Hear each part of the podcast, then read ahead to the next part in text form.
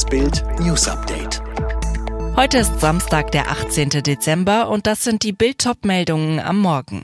Silvesterfeuerwerk fällt wegen Corona wieder aus. So will Merz Scholz einheizen. Tipper aus NRW gewinnt über 73 Millionen Euro. Die Böllerbranche sitzt auf ganzen Bergen von Beständen, einem einzigen Pulverfass. Doch am Freitag beschloss der Bundesrat endgültig, auch in diesem Jahr ist der Verkauf von Feuerwerkskörpern verboten. Angeblich soll so vermieden werden, dass die ohnehin vollen Kliniken in der Corona-Welle nicht noch mit zusätzlichen Patienten belastet werden, die sich beim Böllern verletzt haben. Die Branche ist auf 180, fragt, hat die Politik einen Knall? Florian von Bothmar, Chef des Herstellers Pyroland in Schesel, fürchtet nicht nur einen 10 Millionen Euro Schaden und den Abgang der Hälfte seiner Mitarbeiter. Er sagt auch ein massives Sicherheitsproblem voraus. Von Bothmar zu Bild. In wenigen Wochen finden tonnenweise Explosivstoffe keine Lager mehr. Denn hochsichere Aufbewahrungsstätten sind Mangelware. Aber weitere Waren sind unterwegs. Der Ausweg, der Staat müsste die Ware kaufen, Lagerung und Entsorgung übernehmen. Es ist ein Triumph im dritten Anlauf. Als das Ergebnis der CDU-Mitgliederbefragung auf der großen Videowand in der CDU-Zentrale erscheint, brandet Beifall auf. 62,1 Prozent für Friedrich Merz. Ein Erdrutschvotum der Basis für den Wirtschaftsexperten und Ex-Fraktionschef. Die Rivalen Norbert Röttgen und Helge Braun sind mit 25,8 Prozent und 12,1 Prozent abgeschlagen. Der Märzsieg, er ist eine krachende Korrektur seiner knappen Niederlagen auf den Parteitagen. Und es ist eine Kampfansage der CDU-Basis an Ampelkanzler Olaf Scholz. Wir sind nicht für uns da, wir haben einen Auftrag in der Opposition, so Merz. Und wir sind eine Partei, die lebt. Botschaft, Schluss mit Personalzoff und Kursdebatten. Ab jetzt gilt Mission Attacke. Merz hat nun das klare Mandat, der Union Schub zu geben für die vier Landtagswahlen 2022 und langfristig für die Rückkehr zur Macht im Bund 2025.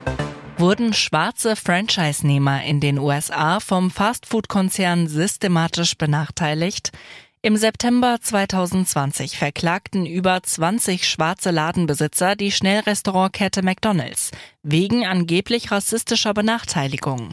Ihr Hauptvorwurf, das Unternehmen gewähre weißen Franchise-Nehmern bessere Konditionen und bevorzuge sie bei den Standorten, während Schwarzen eher Lokale in ärmeren Vierteln angeboten würden, wo sie im Schnitt weniger Umsätze erzielten.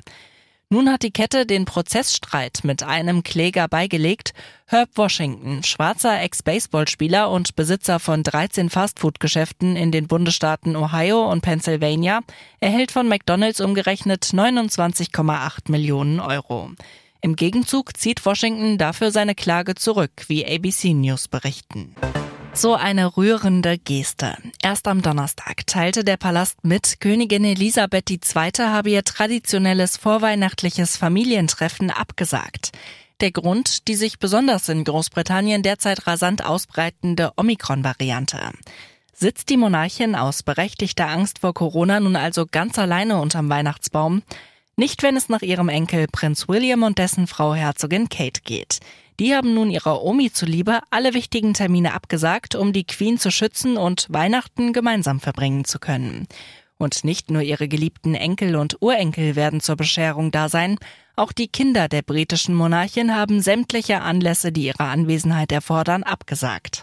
Lotto-Bescherung kurz vor Weihnachten.